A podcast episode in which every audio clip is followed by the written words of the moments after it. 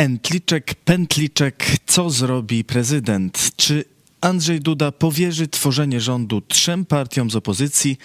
Czy będzie przeciągał sprawę i najpierw desygnuje kogoś z Prawa i Sprawiedliwości? To teraz kluczowe pytanie w polskiej polityce. Ta decyzja zaważy na najbliższych miesiącach. Jeśli Andrzej Duda wybierze drugą opcję, to nowy rząd możemy zobaczyć dopiero pod koniec roku, a nawet na początku roku następnego. Czy prezydent posłucha apeli opozycji?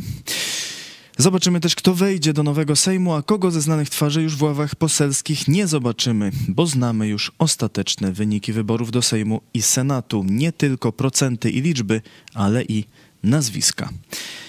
Na początek jednak liczby. Prawo i Sprawiedliwość otrzymało 35,58% głosów, co daje 194 mandaty poselskie. KO z wynikiem 30,7% zdobyło 157 miejsc w Sejmie. Trzecia droga 14,4% i 65 posłów. Nowa Lewica 8,61% i 26 posłów, a Konfederacja 7,16% i 18 miejsc w Sejmie. Trzy partie opozycyjne, które deklarują utworzenie wspólnego rządu, łącznie zdobyły 248 miejsc w Sejmie. W wyborach do Senatu kandydaci Paktu Senackiego opozycji zdobyli 66 miejsc, PiS 34 miejsca. W Sejmie zobaczymy trochę nowych twarzy, jak też osób, które kiedyś były posłami, ale miały długą przerwę. Takim powracającym posłem będzie oczywiście Donald Tusk, który w 2014 roku zrezygnował zarówno z funkcji premiera, jak i z mandatu poselskiego, gdy został przewodniczącym Rady Europejskiej. Ponownie w ławach sejmowych zobaczymy także Romana Giertycha, który nie był parlamentarzystą od przegranych wyborów w 2007 roku. Wraca też Ryszard Petru, który tym razem dostał się do parlamentu z listy trzeciej drogi. Ale będą też całkiem nowe osoby. Posłem po raz pierwszy został Szymon Hołownia, lider Polski 2050, która startowała wspólnie z PSL w komitecie koalicyjnym Trzecia Droga. Kolejny debiutant to Michał Kołodziejczak, lider Agrounii, startujący z list Koalicji Obywatelskiej. Z list KO do Sejmu wszedł również Bogusław Wołoszański, autor programu Sensacje XX wieku oraz Apoloniusz Tajner, były trener i prezes Polskiego Związku Narciarskiego. Mandat poselski zdobył także prezydent Sopotu Jacek Karnowski.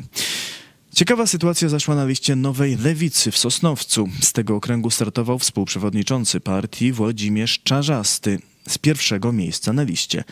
Ale choć dostał się do Sejmu, to nie zdobył najlepszego wyniku. Wyprzedził go Ostatni na liście Nowej Lewicy w tym okręgu Łukasz Litewka, który zdobył popularność m.in. tym, że na swoich plakatach wyborczych zachęcał do przygarniania psów ze schroniska. Z drugiej strony, skoro są nowi, to musieli odejść starzy. Kogo nie będzie w nowym Sejmie? Na przykład Janusza Korwin-Mikkego, lidera Konfederacji, wyprzedziła małżonka Krzysztofa Bosaka, Karina Bosak. Zagłosowało na nią ponad dwa razy więcej osób niż na pierwszego na podwarszawskiej liście Konfederacji Janusza Korwin-Mikke.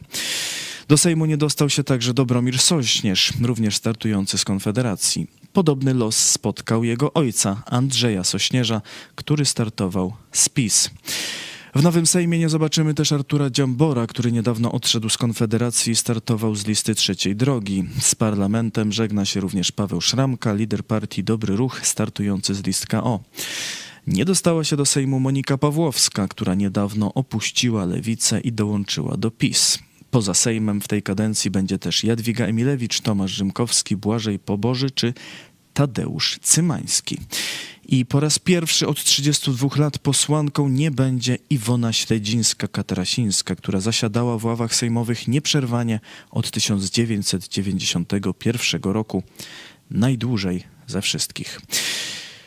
No dobrze, posłowie są już znani, ale kto będzie w rządzie? Z tym jest trudniej. Jak mówiliśmy wczoraj, teraz decyzja należy do prezydenta, który w ciągu 30 dni od dnia wyborów ma wskazać nowego premiera. Potem wybraniec podda się osądowi Sejmu. Jeżeli Sejm go nie zaakceptuje, to posłowie wybiorą swojego kandydata. Procedura może w ten sposób potrwać do początku stycznia. Opozycja apeluje do prezydenta, by nie tracić czasu i od razu desygnować osobę, która zyska poparcie sejmowej większości. Posłanka KO Marta Wcisło dziś pod prąd na żywo zwróciła się do prezydenta Andrzeja Dudy. Prezydent Duda zapowiadał, że będzie prezydentem wszystkich Polaków i powinien zachować się racjonalnie i powinien wiedzieć o tym, że e, PiS nie stworzy rządu, bo nie ma zdolności koalicyjnej. Mam nadzieję, że prezydent Duda nie będzie wił się, tylko wskaże lidera rządu po stronie demokratycznej opozycji. Więc taki apel do pana mm, prezydenta. Panie prezydencie, co jest ważniejsze, dobro Polski i Polaków czy interes e, PiSu? Przed panem jeszcze długa droga życiowa, a szkoda że- przejść do historii z e, czarną kartą blokowania demokracji i odzyskiwania państwa. Specjalne oświadczenie wydał dziś lider Koalicji Obywatelskiej Donald Tusk. Zwracam się z gorącym apelem do y, pana prezydenta.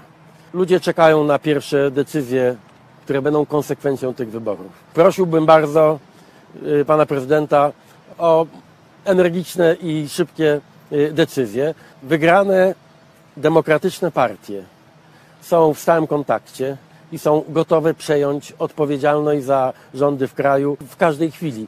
Ale jak wiadomo, to prezydent konstytucyjnie odpowiada za ten proces przekazania władzy. Panie prezydencie, ludzie czekają. Prezydent Andrzej Duda na razie milczy. A co zrobi nowy Sejm i nowy rząd, jak już powstanie? Wielu obawia się rewolucji obyczajowej, wskazując na hasła wyborcze dotyczące aborcji czy LGBT. Jednak partie, które mają tworzyć koalicję rządową, nie są w tej sprawie zgodne. Lider PSL Władysław Kosiniak-Kamysz jednoznacznie stwierdził dziś w Radiu Z, że nie zgodzi się na wpisywanie spraw światopoglądowych do umowy koalicyjnej. Przypomniał, że w porozumieniu z Polską 2050 w sprawie aborcji ustalili powrót do zasad sprzed wyroku Trybunału Konstytucyjnego, a wszystkie inne rozstrzygnięcia tylko na podstawie referendum. Zastrzegł również, że nie zagłosuje za małżeństwami jednopłciowymi. Nowy rząd może być mniejszy i tańszy niż obecny, tak zapowiada posłanka KO Marta Wcisło. Będziemy po prostu, w mojej ocenie, ciąć koszty. Utrzymanie państwa, samej kancelarii prezesa Rady Ministrów, e, które kiedyś kosztowało w 2015 roku 145 milionów, dzisiaj kosztuje e, blisko 2 miliardy. Zapisali 2 miliardy w nowym budżecie, w tym bodajże miliard 800. I na pewno odchudzenie e, tak ogromnego gabinetu, to jest największy gabinet, 27 ministerstw, e, ponad 100 e, wiceministrów, podsekretarzy stanu. Zobaczymy, jak to wyjdzie. Może już niedługo, a może dopiero w przyszłym roku. Kampania się skończyła, ale jej ślady jeszcze długo będą z nami. I nie mówię tylko o podartych plakatach, ale o śladach głębszych. Posłanka KO dziś w Pić pod prąd na żywo mówiła o skutkach napaści na nią, do której doszło w Opolu Lubelskim trzy tygodnie temu. Do dziś posłanka musi trzymać rękę na temblaku. Ponieważ jest po kampanii, więc mogę Państwu teraz powiedzieć, bo nie chciałam emanować tą moją kontuzją. Nie jest rzeczą przyjemną i miłą to, jak rzuca się jeden Polak na drugiego Polaka, na Polkę, z którym nie zamieniłam słowa. To po pierwsze. Po drugie, bardziej od tej kontuzji zabolało mnie to, co powiedział, że takich jak ty, takich jak wy trzeba wybić. To zostaje w pamięci to mi zostanie na, na zawsze. Szanowni Państwo, nikt nie ma prawa podnosić ręki na drugiego człowieka, nawet jeśli się z nim nie zgadza. Bo mamy prawo się różnić. Zresztą ta różnica zdań musi być. Nasz, nawet nasze przysłowie mówi, gdzie dwóch Polaków, tam trzy zdania.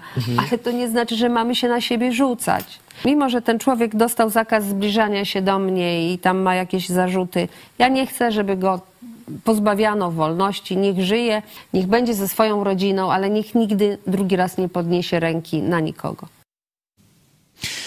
Dziękuję Wam za uwagę. Zapraszam do komentowania wyniku wyborów pod tym filmem. Piszcie, czego się spodziewacie po prezydencie, a czego po nowym rządzie. Dziś jeszcze o 18 dogrywka. Ksiądz Blachnicki wybrał protestantów, a o 20 kolejny odcinek serialu Chojecki Kasacja. Zapraszam. Do zobaczenia.